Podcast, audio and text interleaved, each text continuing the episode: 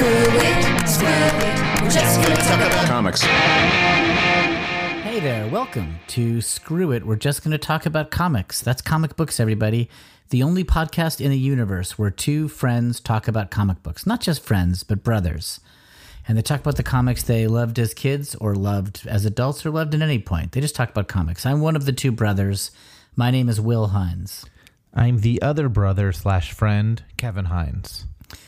And we're going to talk about comic books. Um, Kevin and I are comedians and we are uh, improvisers. We are artists and creative people. Our lives, our lives are works of art all by themselves. Yeah. We are glasses wearing. We are bald or balding. We're bald, middle aged, Yeah. of unimpressive to subpar body type. Mm-hmm. Pretty cool. Um, pretty great. you know, the sort of people that you want to hear from. the kind of people that have never talked about comic books before. That's right. and yeah. uh, and uh, we're doing uh, this season of our podcast. We're doing Justice League International, the late '80s incarnation of the Justice League, which featured a lot of B-list and C-list heroes, and was funny and lighthearted, and um, a big contrast to the gritty Frank Miller, Alan Moore storytelling that was in vogue at the time. I would say every photo I've seen of a comic book writer looks like you or me after like a bad year. Um, a year where we had to stay inside just working all the time. yeah, yeah. So the year we're in, I guess. Yeah, we're becoming comic book writers because of Great. the lockdown. Fantastic. Uh, but yes, uh, season four, Justice League International. Um, we are on issue 10 now. Did Yeah. you say that? You Uh, might no, have. I did not. We're on issue 10. We're going to go uh, through issue 12 of Justice League International and then jump forward a little bit. Um, but right now we are mired in a crossover, Yes. which, if you don't read a lot of comic books, is when all of the comic books in a universe, so the DC universe or the Marvel universe, sort of are telling the same story. There's generally a series being released at a special or limited series um, that uh, covers the main events, and then all the regular books that are coming out tie into it, have stories that are related to what's going on. So this is about this event is the Millennium event, and last issue tied into the Millennium, and this issue ties into the Millennium, and then after that we move on. Yeah, and it's funny reading these. I never read the Millennium storyline when it came out, so I don't. I only know what's going on from how it crosses over into Justice League issues. It's like trying to reverse engineer what the story is. Yeah, and I think I mentioned last episode that I tried to read Millennium and gave up. And that's a bad sign because you have a pretty uh, big appetite for comics. You're willing to read lots of stuff. Yeah. Um, a, a mediocre Millennium I probably would have read. I think it was bad, flat out bad. But I enjoyed you not wanting, you not finishing a comic book is like Emerald not finishing a big bowl of spices. Yeah, well, finishing the spices, like eating the spices. I don't know. To- you know, I'm not enough of a foodie to come up with a better specific, but All right. Then you shouldn't have gone to food for your analogy. Okay, I- I- I'll do something better. That's like an expert lamp maker not wanting to finish a lamp. I mean, do you know anything about lamp making? Nothing, nothing, not a thing. Great. Um, yeah, Millennium's pretty boring. Uh, this story wasn't bad though. It's not as good as last issue, but it was still all right. I mean, the Justice League are fun. This is a fun story. It's also very interesting because the the main characters of Justice League International are barely in it. Yeah, we kind of see the old Justice League show up. Yeah, uh, some of them get some real fun personalities, um, and it introduces a major player in Justice League International lore. Um, no spoilers on who that is, but we will spoil it probably in about ten minutes. So uh, Yeah. get ready for that. Yeah, it's still a fun issue. Like Justice League is just a really fun comic, and Keith Giffen, the plotter slash breakdown guy, and J.M. DeMatteis, the scripter. Oh, Giffen isn't even breakdowns; he's just plot. Uh, he he he does breakdowns, doesn't he? Oh, he does breakdowns. Okay, yeah. Yeah, so, um, Giffen, I don't know if he did of for every issue, but he's generally credited as uh, plot and breakdowns. Yeah. It's a fun credit, like Mm-hmm. the division or whatever, like that. Like he basically sketches out the story, sketches out the art, and then two other people got to come in and finish everything. Yeah, this issue is also interesting because it, it it's almost like looking into a window, being like, oh, what if this is a lineup he had been given? yeah. What if he? uh, What if his Justice League had all the main heroes? Had Superman and Hawkman and Hal Jordan Green Lantern. Yeah. It's still pretty fun.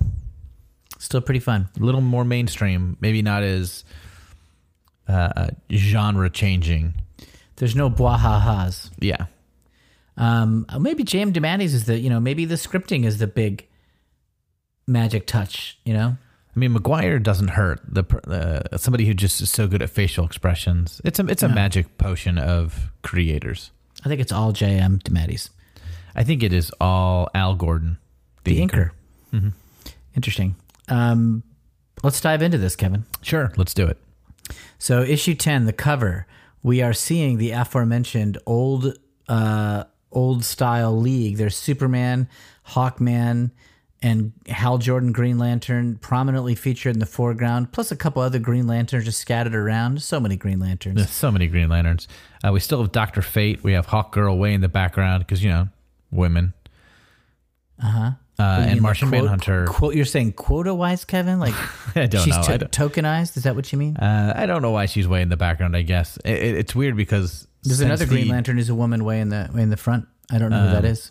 Yeah, wearing like a very short top. She's- Sex appeal. She's there for sex appeal. It is. Yeah. There are some boobs prominently featured in the foreground of this cover. Uh, she has like Spock ears. She looks like elf creature, sort of like. I believe she's a very problematic character if she is who I think she is. Um, I think she's a character that maybe was aged up, like was a kid that something happened to and became like an adult and then dated Hal Jordan. Ah. So she has like the mind of a 13 year old. wow, it's like suddenly Hal Jordan is like Jimmy Page from Led Zeppelin. Um, Uh, yeah, it's something like that. It might not be this character, it might be a different Green Lantern character, but there is a Green Lantern character that just happened. I think this is the one.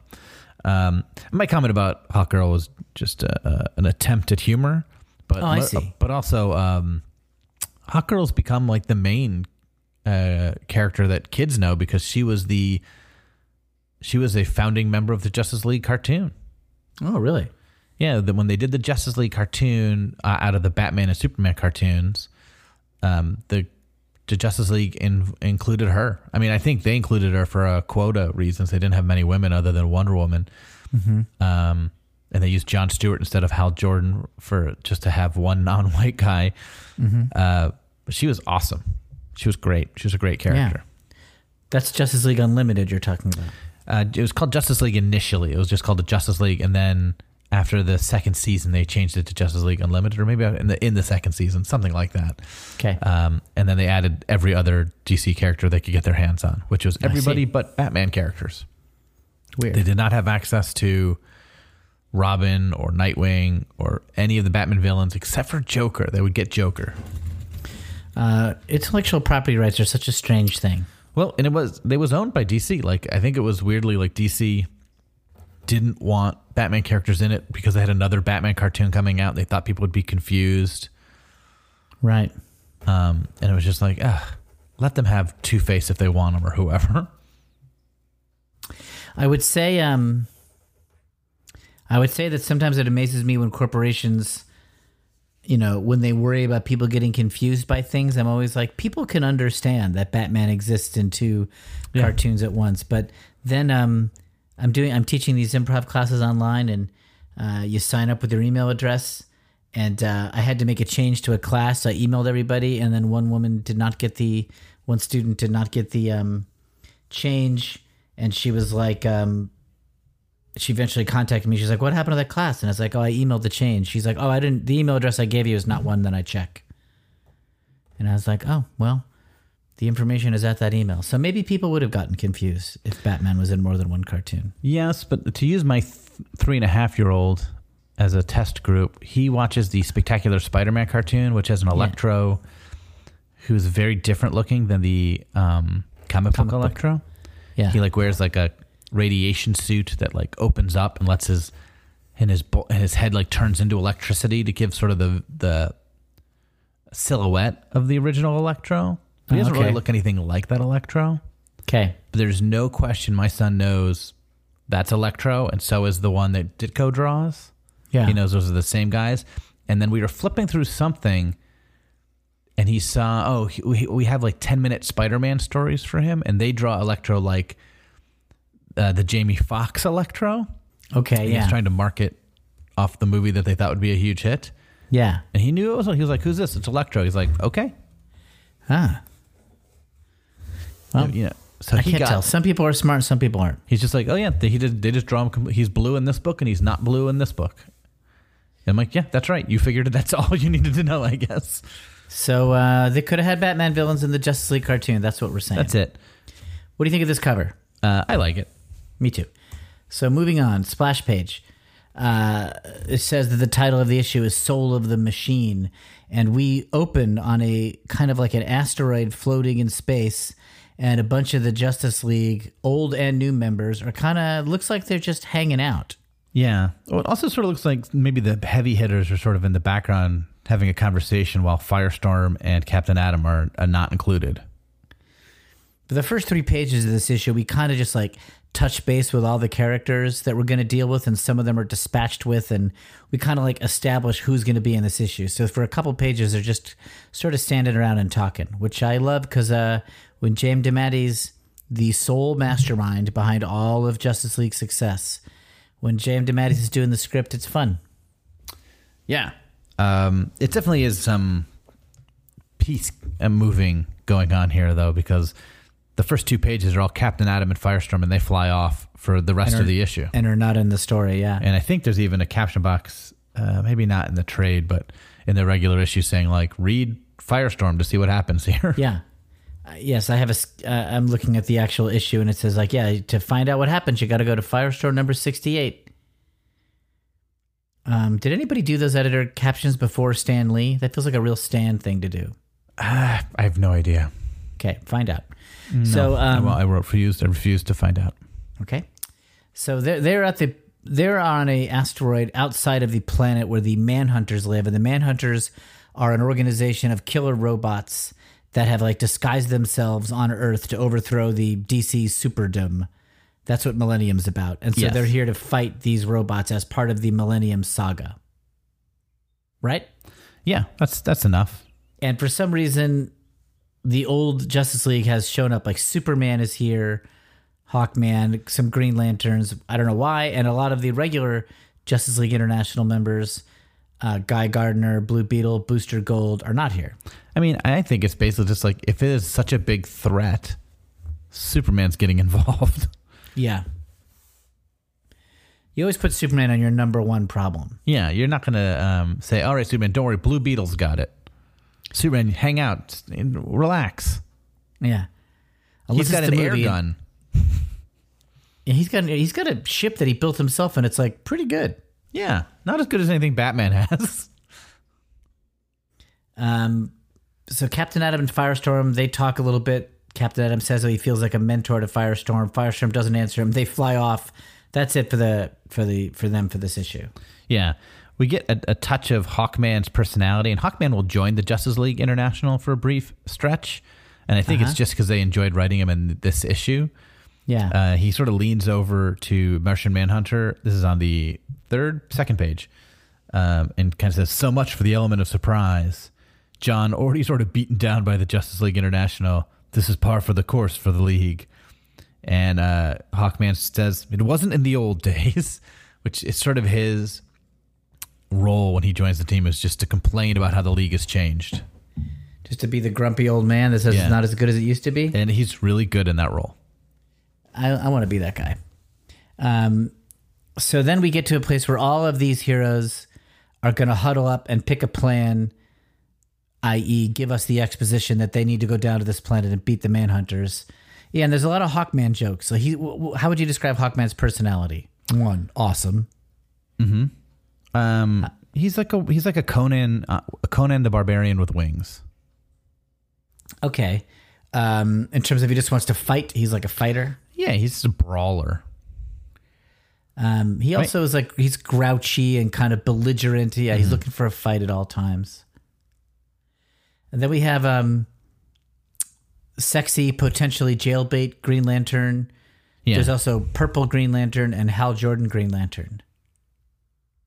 yeah. I don't, I know, don't have I don't a beat on Green any of them. Hal Jordan is sort of like your prototypical square jawed hero guy. Just good guy, boring, but does Yeah. the right thing or whatever. Yeah, the, yeah. Hal Jordan, he's like Barry Allen and, and Superman to some extent, though I don't really think it's true for Superman. That people just go like, "Oh, he's boring." Yeah. Cool power, uh, boring personality. He's just such a good, decent man that there's no story there. Um, though I think he can be written really fun, and the Green Lantern series that was coming out at this time, I really enjoyed. But he was definitely portrayed as just sort of like, you know, barrel in and save save the day sort of Yeah. guy. So uh, they chat for a little bit, and then uh, we establish that Doctor Fate is not as powerful as you may have heard. That Mm-hmm. He's- there's some earlier incarnation of Doctor Fate who's super powerful, and this guy's more normal, I guess. Yeah, so the Doctor Fate that dispatched the Gray Man in an instant and was very cocky about it uh, has been depowered since then. Okay, And that did not happen in the pages of Justice League. No, that happens in the pages of Doctor Fate, I assume. Okay, Doctor Fate also diminished- re- he'll also rejoin the Justice League briefly as a woman. interesting. Oh, I remember that. Yeah, Um, um, because I didn't like it. Was uh, like, he was a woman. Doctor Fate was a woman in the um, Doctor Fate series, and I think I mentioned this, written by William Messner Loebs, and it was tremendously good. you're you're a big Messner Loebs fan, I know. I am, but it was. It's also one of. It's it's it's really good. I think you'd really get a kick out of it. Oh, maybe I'll read it. You so uh, they You land won't. on the planet. On the probably never will. They land on the planet. Superman is telescopic visioning around. It's kind of a cool shot of all the heroes landing. Yeah. But trouble is, the planet is yellow, which is the hilarious weakness of the Green Lanterns. Yeah, Is It they can't do anything been with- removed in the current comics, but at this time it was still yeah this insane weakness of just in They're its an all-powerful ring that can do almost anything, unless something is the color yellow. yeah, Then they're out of luck. so all their And so- villains just like wear yellow pantsuits and stuff. Yeah. So this planet's covered in yellow. There's yellow dust in the air. The Green Lanterns are like, shoot. And then Superman figures out that this is actually not the surface. It's a fake surface. And he like powers, you know, whatever, flies up and then through the ground to reveal that the actual planet is a giant machine. And this yellow surface is like some kind of just like camouflage covering. Uh, Kevin Maguire getting the chance to draw some of the big heavy hitters and just nailing it. His Hawkman is great. His Superman is great. His Hal Jordan is great. Uh, Superman is so powerful. And sometimes you just think like, why do you need a Justice League? Yeah, he's the Justice League. Did, did you ever watch Super Friends as a kid? Um, yes. I went back and rewatched a bunch of them when I was in my 20s because of like uh, Boomerang, the Cartoon Network spinoff was airing them or something. And a lot of their plots would just be the villains taking Superman off the table, Yeah. immediately defeating the rest of the Super Friends, and then Superman returning and then winning. Like there's a lot of episodes where that happens, and it's just like, yeah. I mean, Green Lantern should be able to hold his own. Yeah. Um, but no, it was just like Superman and Superman's friends is what they really should have called that. It's um it's cool to see Superman. Like I don't read a lot of Superman or even a lot of DC comics. I just seeing Superman show up, I always kind of smile. I'm like, ah, that's that's good. I mean, he's great. But yeah, I Um, also don't read a ton.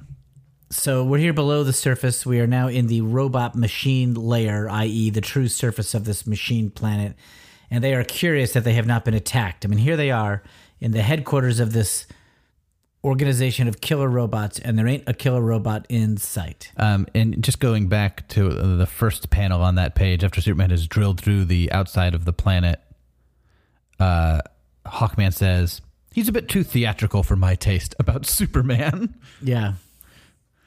Um, and that's fun to have Hawkman. Doesn't he thinks Superman's a bit of a showboater? Yeah. And then his uh, then Hawk Woman responds, "Mr. Rogers is too theatrical for your taste, darling. This is what I get for working with my wife." yeah, little vaudeville, a little. Yeah. Da da da da da da. So what do we got here? All right. So Purple Green Lantern thinks it might be a trap. What do- what does this mean, Kevin? And then Hawkman says it obviously is a trap. Uh, Katma Tui, but the question is, what kind? Uh, yeah, She says, "Isn't it obvious?" And was she mad that he said it was obvious? I think that must be it. It doesn't quite read as that, right? A rare clunker from Mastermind J.M. DeMatteis. Yeah, because she says it could be a trap. He goes, it's obviously a trap. Like if you read it like he snaps at her, Yeah. then it definitely it's clear that she goes, well, isn't that obvious? Okay. Um, but if you read it sort of calmly, then it it doesn't read as it's like, is it obviously a specific kind of trap that we should know? Yeah. Um, the next page, we get our big addition to the Justice League universe. Yes. The worst Green Lantern in the Green Lantern Corps emerges. Yeah, so this like little hatch opens and a dog man pops his head out. Hey, hey, hey, what's that? What's going on here? Some kind of convention or something? And Hal Jordan immediately is rolling he doesn't have pupils in his mask, but he's rolling his eyes. Yeah. Good job, Kevin Maguire. Yeah. Uh, and uh, Martian Manhunter goes, "Why? It's another Green Lantern." And and Hal Jordan just goes, "Oh no." this character John has goes- never been shown ever before in a comic book, and Hal Jordan hates him so Yeah. much. So he's some. His name is Nort G N O R T. Yeah, I believe it because a- it's apostrophe G, G apostrophe N O R T. Not in this issue, but eventually. Is it Gnort? I don't. I still pronounce it Nort. It feels like it should be Nort.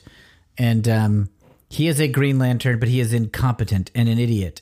And as Hal Jordan explains in panel six, his uncle was a very influential member of the GL Corps, the GL, and sort GL. of pu- uh, GL Corps, and he sort of pushed Nort through. The Guardians assigned him this sector because it's totally devoid of life. And with the cloaking device, they never knew this planet existed. So Nort was accidentally given a planet to patrol. Yeah. It's also just very funny to imagine the Green Lantern Corps, sort of the superhero police force, having somebody who's like an alumni or something. So a sponsor. Hey, I built that training center. Maybe you can give Yeah. Nort a chance. Yeah. So Nort has a ring. Nort has a power ring. One of the most powerful weapons in the universe.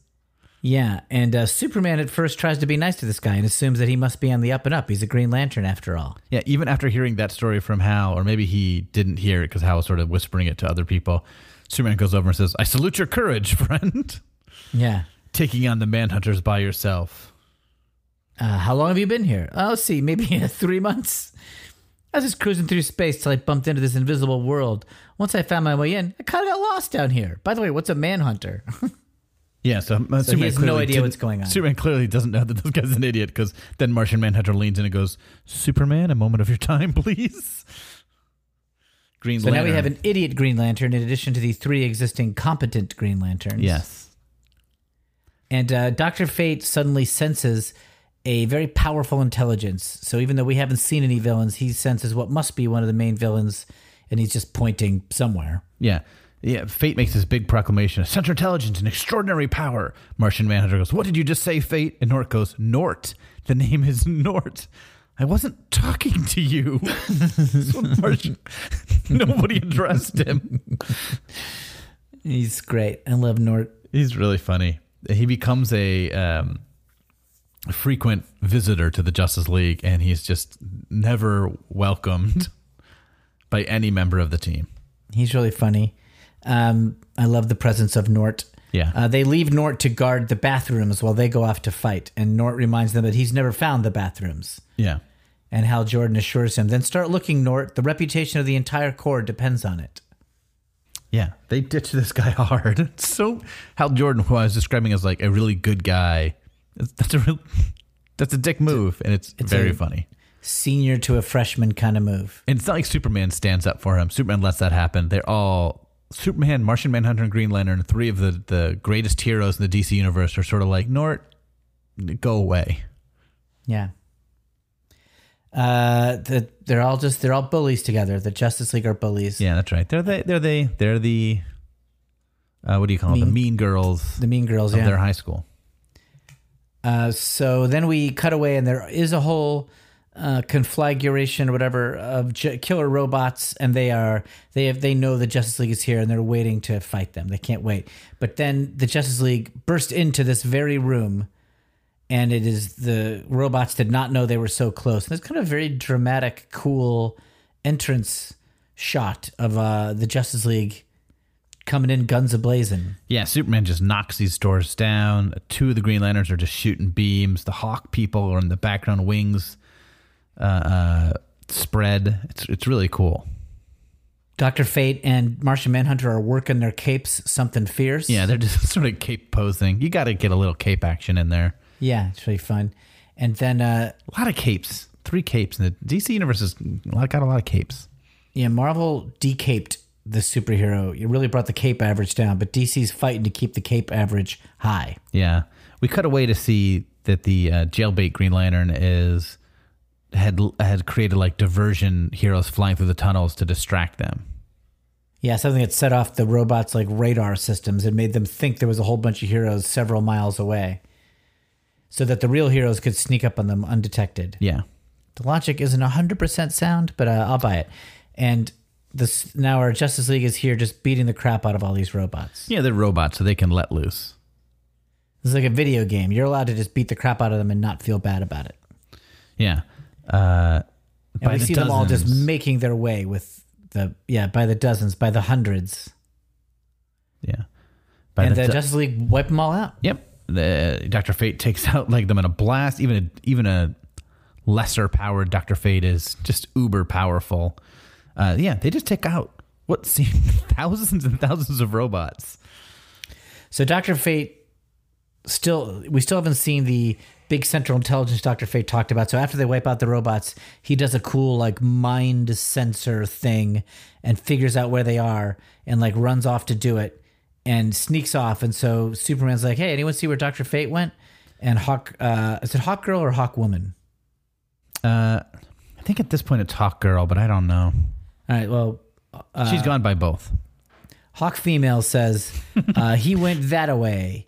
Uh, you know, I've been waiting my whole. I've been waiting years to to, to say that. That's funny.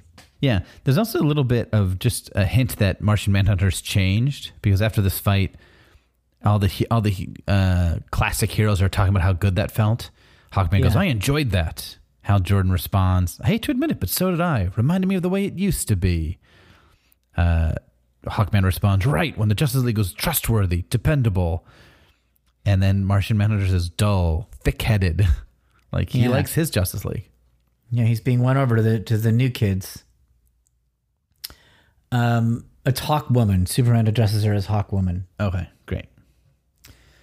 Yeah, I think that maybe changed. Uh, at, uh, this is probably before Hawk World. I don't know.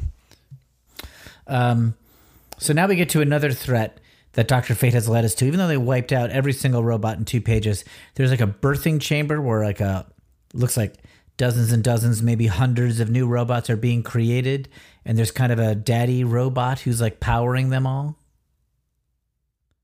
Right? Um, yeah, yeah, basically, and it's like yeah, like it's a birthing chamber or something. Yeah. And so this is also a big Oh, problem. They say it. Wait, It's a birthing chamber. It's the exact words they use. yeah. Um, and it's a huge problem, but oops, no, it's not. Superman just melts them all and destroys everybody. And so the daddy robot is upset and he responds immediately by flying away. Yeah, it it, it sort of feels like Giffen and DeMatteis didn't care about this Millennium series that much. They're just like they were told they had to deal like in your series you've got to destroy this robot. Okay, done. And um, so they've. So now this the daddy robot has left, and that means the planet is collapsing somehow. Yeah, he was the only his- thing holding it together. Yeah, not gravity, not coagulated matter, just this dude. And so um they all fly off. Well, there's this moment where the robot says, "You'll never reach the surface in time," and Superman goes, uh, "Don't worry about it," and just flies straight up and creates a hole. for them to follow. There's a cool little shot here on one of the pages where uh um I'm sorry to describe her this way, but sexy Green Lantern just makes like a little umbrella over her head to Yeah. like protect her from I like something. that too. That's kind of fun. And um I think her So name's the like Justice League makes it out no problem. Aretha. Arisia Yeah, something like that. and uh, the Justice League makes it out kind of no problem, and they're just wondering what happened to Nort. Um, and they kind of don't care. They're just assuming that he's all right. I mean, he does have a ring. Yeah, Superman makes the comment, maybe I should go back. And Hal Jordan says, It's not like the planet's blowing up, Superman. It's just falling apart. Talks Superman out of saving somebody. That's a real power. There's a lot of issues where the Justice League, like, there's like a big fight and a big threat, and the fun is all the character interaction, and then the actual battle wraps up no problem. yeah, and then uh, Captain Atom and Firestorm return with a couple other characters uh, Harbinger and Drick. I think Drick Harbinger is of Crisis. Another, I think Drick is another Green Lantern. Okay. And um, So now Millennium's done, and Well, there's this uh, um, Firestorm or Captain Atom says, "Boy, when you guys party, you you really bring down the house." And Hawkman, I don't understand this. Why does everyone feel so compelled to make jokes all the time? right, and then Hawkwoman says, "Katar, love of my life, please, yes, don't ever change." Yeah, and he had critiqued her for saying the that away joke. Uh, she doesn't like the jokes, or he doesn't like the jokes, right? Yeah, and she's good at them. So Yeah. even though we have a little bit left, I think we should take a break here. Yeah, we should. Uh, we should take a break.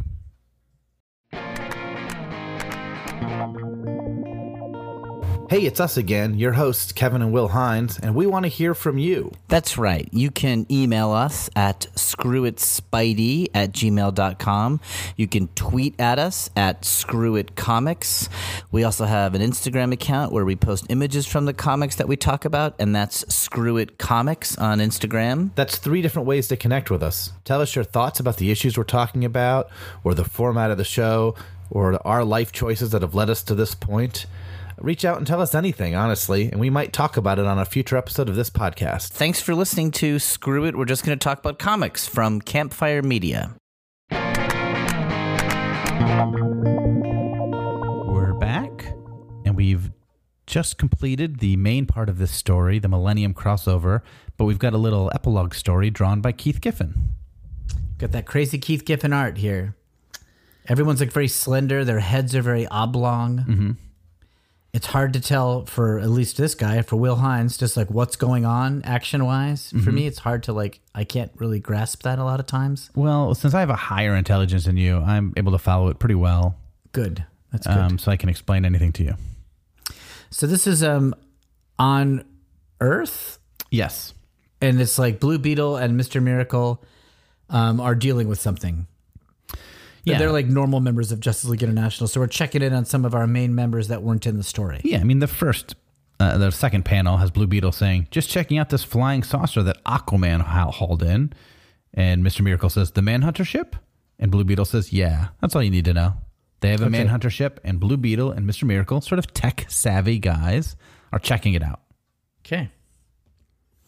Uh, so they immediately they they start fiddling with it. They start fiddling with it, and a trap immediately emerges. This like little ball, and it like kind of toys with Mister Miracle, and then flies off and wraps itself around the head of somebody nearby. Yeah, it flies around, shoots a few beams at them, uh, and then yeah, wraps around the head. I don't know who it is because we he's like cloaked in shadow when we first see him. Um, They look like Green Lantern-y kind of people. Yeah, I mean they're clearly Millennium characters. There's something about um, chosen by the Guardians for this honor. It's something from Millennium that I don't care about. But Okay. yeah, this ball is suffocating this person, and Mister Miracle is nervous that he won't be able to get it off the man in time. So there's like this kind of back and forth between Blue Beetle and Mr. Miracle. Like Blue Beetle's making jokes, but he's also complimenting Mr. Miracle of how competent and great he is. But Mr. Miracle is worried and doesn't quite know what he's going to do. Yeah.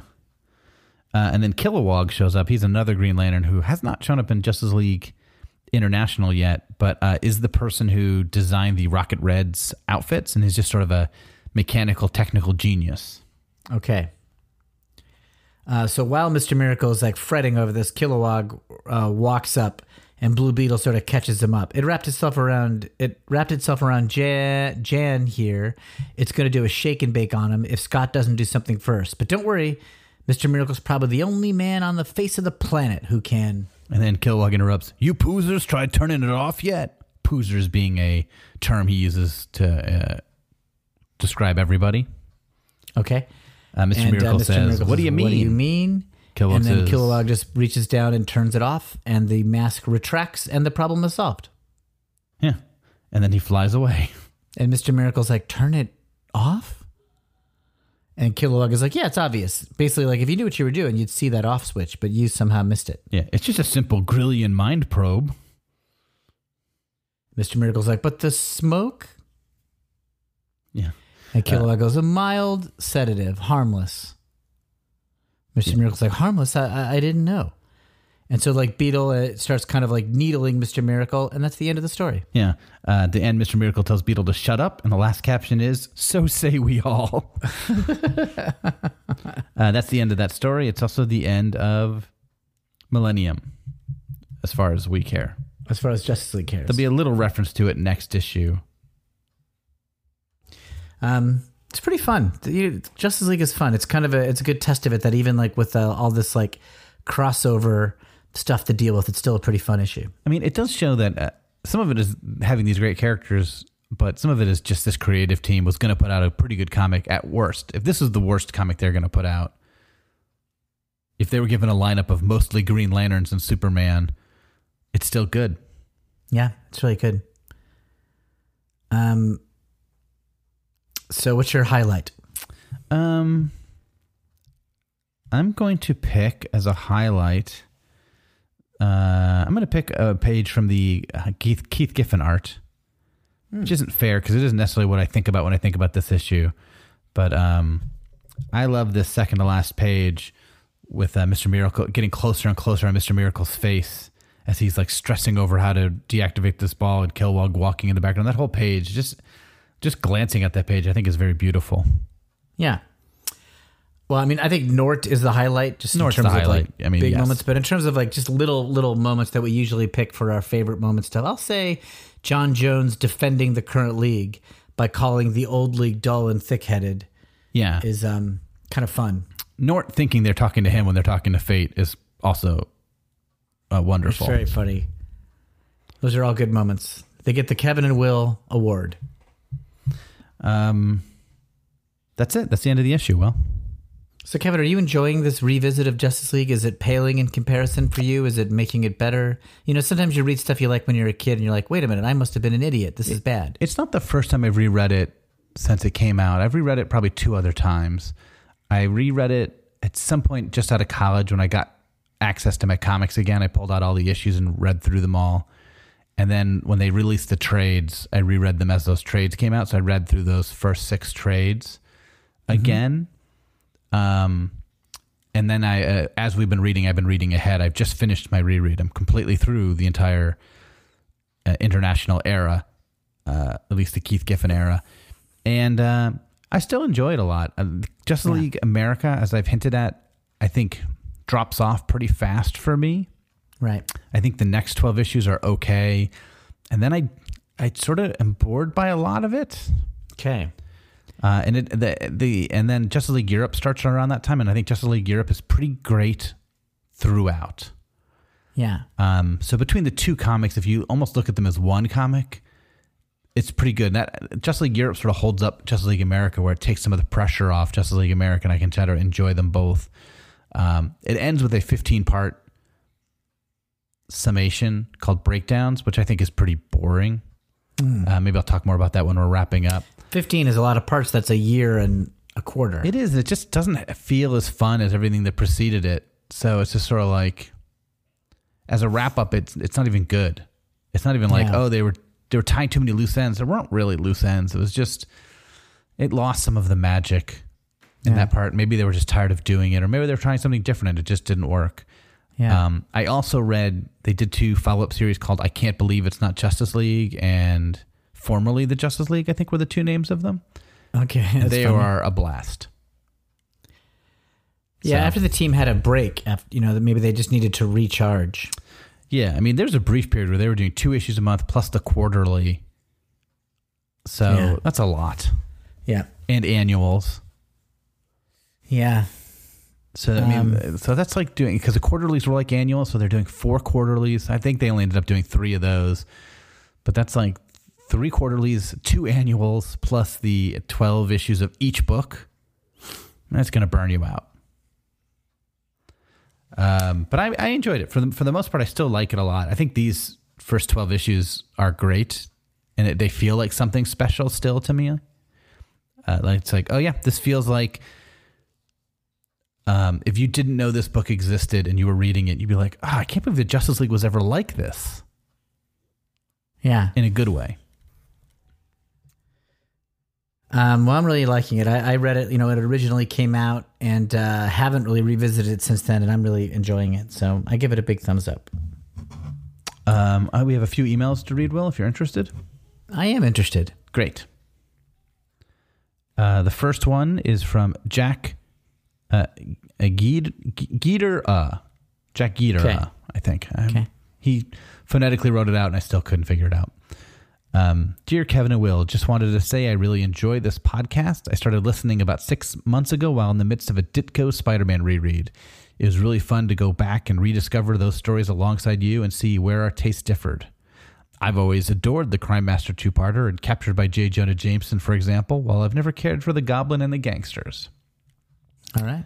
Um, I found it really surreal when you guys first mentioned that you grew up in Danbury, Connecticut, since I'm from the nearby town of Ridgefield. Oh wow. I actually first listened to your Amazing Fantasy 15 episode as I was driving home for my five year high school reunion. Uh, I used to frequent Cave Comics in Waterbury, growing up a unique little store based out of a disused train station. Not sure if you guys ever got there, so if that wasn't a sign to keep listening, I don't know what is. And I think I mentioned this in some episode, but I don't know when. Uh, and it sounds like he skipped around a little bit. Uh, I went there all the time to Cave Comics. Yeah, that was like your store for a while. Yeah, after Outer Limits, once I had a car, Outer Limits got worse and worse and worse. Um, Outer Limits being the original comic book store that we went to as kids. yeah, the one that was really close to where we lived. Um, we could walk there, and it was like the only place we could walk to. yeah, it, it became less of a. It was less reliable. Like he didn't always get the new comics out on time because his son took over. Yeah, Um, and- nice guy, but he wasn't as into it as his dad was. Right. Very nice guy. And I was just like, oh, they would just like frequently not have the comics that I had on my pull list. Yeah. And I'd be like, well, I got to go somewhere else to get this comic because I need my fix. yeah. And so I started going to Cave Comics and they were better. So I started for a little while, I had a pull list at both.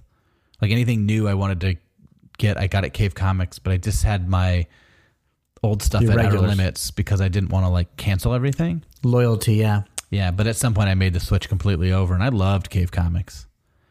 Yeah. I remember going there with you a couple times. I remember being a really good place. he introduced me to Bone, which I never would have read. Uh, it's where I first started reading uh, Uncle Scrooge comics. Though I think uh, he didn't get me hooked on those, but that's where I started buying them. And he had a bunch It's of uh, those. it's fun when the comic book store person is like into comics and is like an advocate of cool stuff and reads a lot of different things. Yeah. So they're not like they're not like locked into one style. He basically said like, "Oh, if you like Carl Barks, Donald Duck comics, you're gonna like Bone." and I and at that point I was just sort of like, "Okay, I'll trust you and buy one issue of this comic."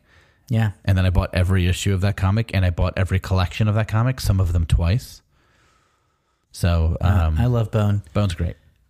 Anyway, so so uh, Jack, I have been to Cave Comics a lot. Uh, yeah, he skipped season two, which is the FF season. Totally can understand. understandable. Yeah, it's an it's an insane undertaking that we did. Uh, but then his next paragraph. Not sure if you've said it on the podcast before, but what are your thoughts on the Bixby Ferrigno Incredible Hulk TV series? We definitely talked about this a little bit, but um, my my thoughts are that it was pretty good, especially for the time. Like um, the you know special effects were so terrible in the seventies. Star Wars had just hit the movie theaters. Maybe not even. Maybe Hulk was before Star Wars, and TV wasn't anywhere close to having good effects. And so, you know, Lou Ferrigno is a painted green weightlifter's, you know, cheesy looking, especially to modern eyes and it's very slow. I've watched some of these episodes in recent years, but they're not like totally dumb, and they do a good job of making the Hulk a story that works on like television. They they change the origin in a way that I think is smart. How did they change the origin? They changed the origin that Banner is um his was in a car accident and his wife gets killed because he wasn't strong enough to lift the car off of her. And he becomes obsessed with how some people in moments of stress get an adrenaline rush where they're able to do feats of strength. And he's tortured by why he didn't have this adrenaline rush to save his wife. And so he gets obsessed with giving himself some kind of boost and he tries all these different experiments. None of them do anything. And one night out of frustration, he just somehow overloads the machine and zaps himself, and that makes him the Hulk. Hmm. It's interesting. And it's like a little bit more emotionally motivated than just like a bomb test. Yeah, I mean, it it doesn't have the tragedy of like, oh, you were doing a good thing, but it has this different uh, aspect to it. Yeah. Uh, and definitely the TV show is very tragic. I don't think I've seen more than five or six episodes of the show Yeah. or have any memory of.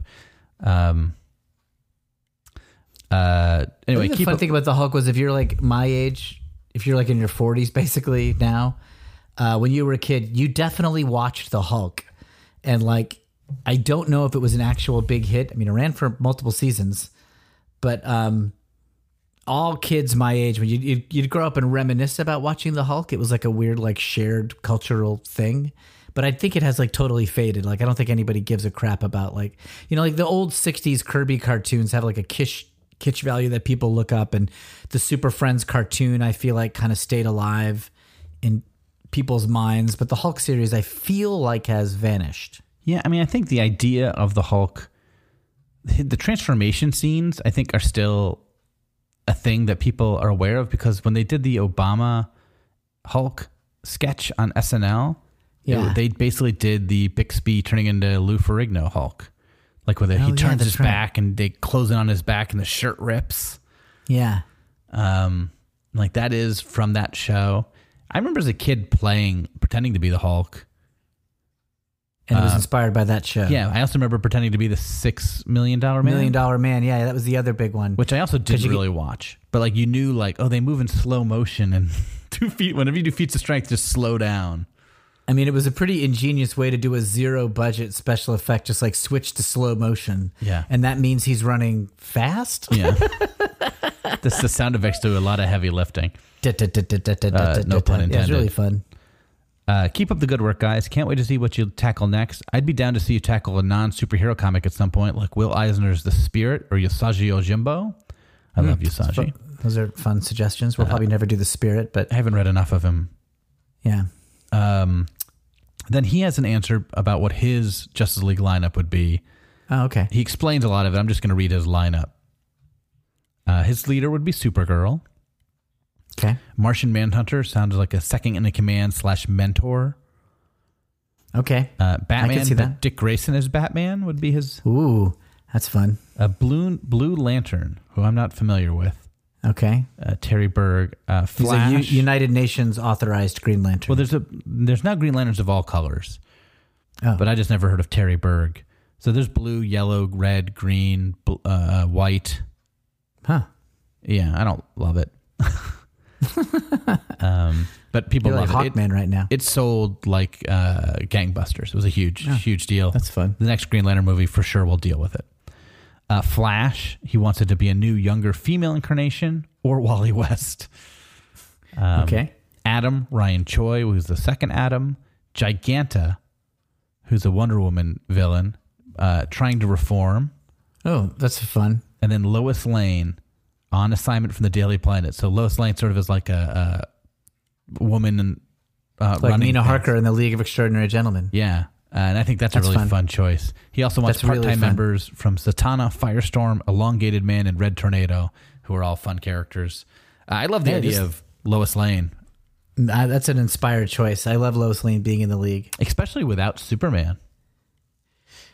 I mean, she's you know she's in terms of uh, how well she's known to the reading audience. She's like ubiquitous. Like everybody knows Lois Lane, and um, the idea of somebody who's cut their teeth by first dating Superman and being like a reporter who gets into all these dangerous situations. It sounds it's cool. I mean, she is one of the best female characters in the DC universe. So yeah, in in all of comic books. yes, yes, uh, uh, by, Pretty great. by the, the very nature of that. And he sent me a two-page explanation of these choices, which I can share with you. Will. I'd like to read it. That's really uh, well thought out. uh, uh, Brad Dubinsky emails us. Love the show. I've been listening since way back in the first season. Which are the only listeners I care about? Will. Right. If you're not here from the beginning, we don't want to hear from you. Uh, I've always been more of a DC guy, so I appreciate the non-Marvel detour this season. I'm sure you noticed it, but before, but I thought I'd mention it just in case. Uh, you just mentioned the question dropping. Uh, uh, can you say Rob? Dignagian. Thank you. That's a I mouthful. I looked it up on uh, YouTube after uh, that episode. Yeah, in that It's, same it's to Lex Luthor. in that same speech, he goes on to say, "A is A." Uh, thought it was a fun Oh. nod to Ditko's work with Mister A. Extremely cool. I, I forgot about that. That's awesome. Yeah, I think we did talk about that when you first watched it, but I also did forget about it. Yeah. And he sent a link to a video. With that being said, There's a lot of YouTube videos of like the greatest moments of the question and Justice League Unlimited, and it's worth looking up. It's so fun. the question. uh, I mean, he's not he's not like he is in the DC comics. He's not like Rorschach. He's not. He's his own thing, and he's wonderful. Yeah. He's really funny, really enjoyable. Um, and uh, we have one more? Yes, one more. Uh, Daniel Bowen emails. Good. Uh, you both have excellent taste in comics. Thank you. Thank you. I have been a fan of Ditko Spider Man since I was given an amazing Spider Man Marvel Masterworks when they were being printed as hardcovers. Oh yeah. I've also begun buying Kirby's FF in trade and I'm eyeing a Hulk trade. I wanted to ask you about a previous incarnation of the Justice League. Uh, what are your thoughts on Justice League Detroit? One of the first non Batman comics I ever bought was The Death of the Justice League, which featured a team of Martian Manhunter, Gypsy, Vibe, Vixen, and Commander Steel. Like JLI, these characters did not have their own titles, and the team is underpowered, but it was racially diverse and had an underdog had an underdog quality to them. Some of these characters have had a resurgence on TV lately. That's true. Just wondered if you had any thoughts on JLD. I haven't read it, but that sounds really fun. Yeah, I never read it. Uh, I heard it wasn't that good. Um, It's a good idea. Sure, it's a great idea. Uh, I've never read a single issue of it. I'm aware of those characters, some of them because of they show up on the Flash TV show. A Gypsy shows up in the Justice League International run from that, and it's established that John knows her from Justice League Detroit. But uh, I never read a comic with Vibe in it or Commander Steel. I think Commander Steel is in Legends of Tomorrow now. Um, uh, but yeah, and Vixen I've read. I don't- it, it sounds like the kind of thing that sounds really fun and trying to get some of the Keith Giffen Justice League magic, but in but like mixing some other stuff. That sounds great. Yeah, I mean, if it wasn't a hit, I wonder if it just wasn't written well. But it might have been. I haven't read it, so that's a crazy thing for me to, to guess. No, let's critique it. Let's get into some seriously I detailed mean, critiques. It's just like maybe people. Uh, there's lots of great comics that get canceled or don't do well, and they're good. yeah, So just you know, it's like, oh, it didn't do well. yeah. First season of Arrested Development was badly written. Otherwise, it would have been on the air longer. uh, I'm also glad you're covering Justice League Europe, but please do not forget about Justice League Antarctica. And we won't. We won't. We won't forget about it, but I don't think we're covering that issue. But that does feature Nort. There's a Nort and the Injustice League, and also the Scarlet Skier. I reread it recently, and it is a bonkers issue. It's an annual. Yeah. Uh, the They idea, created Justice League Antarctica just to kind of like get rid of some like annoying people. yeah, all the pests that that bother the Justice League. He gives their own embassy in Antarctica, but then a real threat arrives, and they botch it. It's great. Um, thank you, Milksops, for the Stanley impressions and vocabulary lessons. I love that we get called milksops. We get It's it so, funny. Panty waist and milksops. And you know what? I think we are. I love it. I we are. We are panty waisted milksops. General Thunderbolt Ross would hate us. No, he would not like us. He'd be right though. If he called me a milksop, I'd be like, yeah, all right. You're right. You're 100 percent right. I like you for thinking that of me. Um, he- Kevin, uh, is that is all the, is that all the emails? that's all the emails. He mentions vocabulary lesson. Okay, yeah. So I owe Kevin a huge apology. um, I have a huge amount of egg on my face. I have an Antarctica size amount of egg on my face. I think what will be two episodes ago, um, I laid into Kevin Ugh, when he used the word harsh. nonplussed. After you finished recording, you kept yelling at me. I wouldn't let I wouldn't let up. Um, Kevin used the word nonplussed to mean unaffected. I think right, and I was like, that's not the right meaning. It means angry. And I really, I was, I was really certain about it. and not only was I wrong, Kevin was right. Yeah, I, was, I was hundred percent wrong. I was only fifty percent right. It sounds like.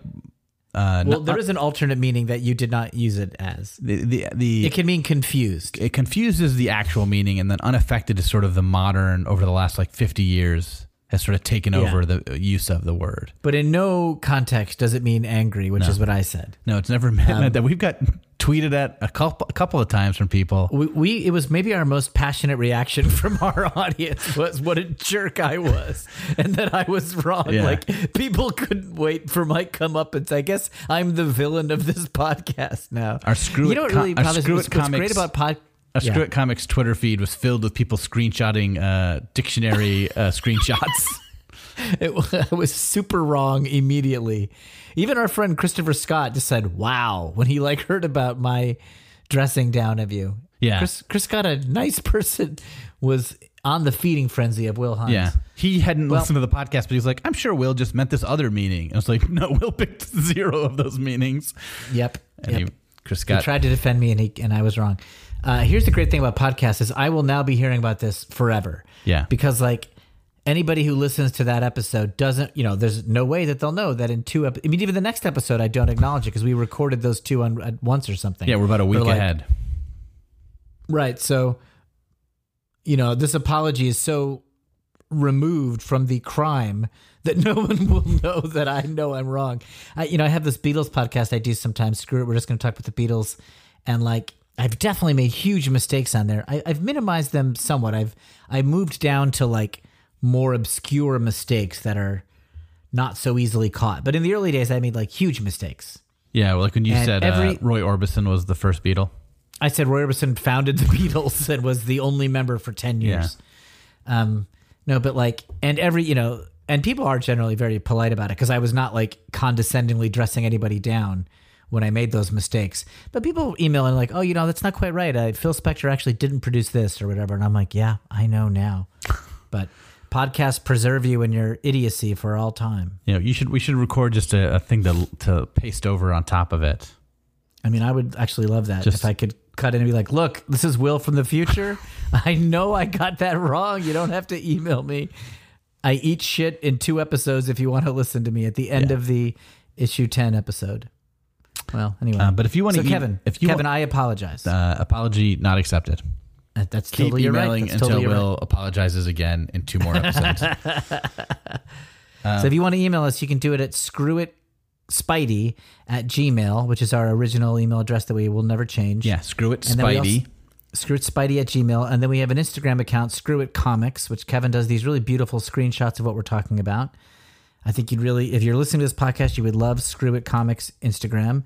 And then Kevin also has a little bonus Instagram called Screw It Recent, which are just comics he's reading. And my brother is a comic book expert. He is a devourer. Basically, we started reading around like 1982, 1983 when we were kids. And then I stopped four or five years later when I graduated high school. I didn't 100% stop, but I largely pulled back. And Kevin never stopped. So he has this encyclopedic, very good taste knowledge of comic books. And Screw It Recent is um just it's a joy. I love I love the stuff you put on Screw It Recent. Yeah, it's it's not like I have any plan to it. It's just whatever I feel like reading at the time. Sometimes it's new stuff. Lately, it's been Richard Sala's stuff since he passed. Yeah. So Um, yeah, I also follow a blog called I think every ASM or uh, Instagram account every ASM ever, which is every Amazing Spider-Man ever, and it's just the covers. And uh, he just recently hit the era when I started reading current comics. oh Roger Stern. Uh, yeah, uh, and really more what follows, like Tom DeFalco, probably, Yeah. because I think we came in at the tail end, or I came in at the tail end of Roger Stern. But it's Yeah. just like seeing those covers. I'm like, I remember that. I remember that. I remember that. Me too. Yeah. I'll, I'll remember all those too. Yeah. It's fun. And there's like the back at that cover where he gets his red and blue costume back, Oh yeah. and uh, everybody is talking about how they didn't realize it was an Iron Man spoof or homage uh, from the I first, think I maybe from like Iron Man's third or fourth story when he got his red and gold. Ditko outfit, which Yeah. I didn't realize either when I first saw that cover. But it's just I'm fun. sure like- I didn't either. it's just like isn't a well known enough anyway. But it's just fun to see those and be like, "Yep, I remember that. I remember discovering that. I remember realizing that." Anyway, uh, Instagram's got a lot of great accounts that just post covers and images and and panels, and I like following them. Yeah. It's a nice escape sometimes. Um. Well, I think that's it for our episode, Kevin. Yeah, we've only got two more issues of uh, this. We're gonna JLI. yeah, the next Gonna go on to JL Europe. The next two are going to sort of uh, finish up the Max Lord mystery. Great. I can't wait. Well, yeah, uh, well, and- thanks for listening, everybody. Oh yeah. And just another Justice League not really doing anything adventure. Um, I'm sure it'll be a blast. Yeah, it's great. All right. See you guys next episode. Goodbye. Bye. Screw it, screw it. We're just gonna talk about Comics.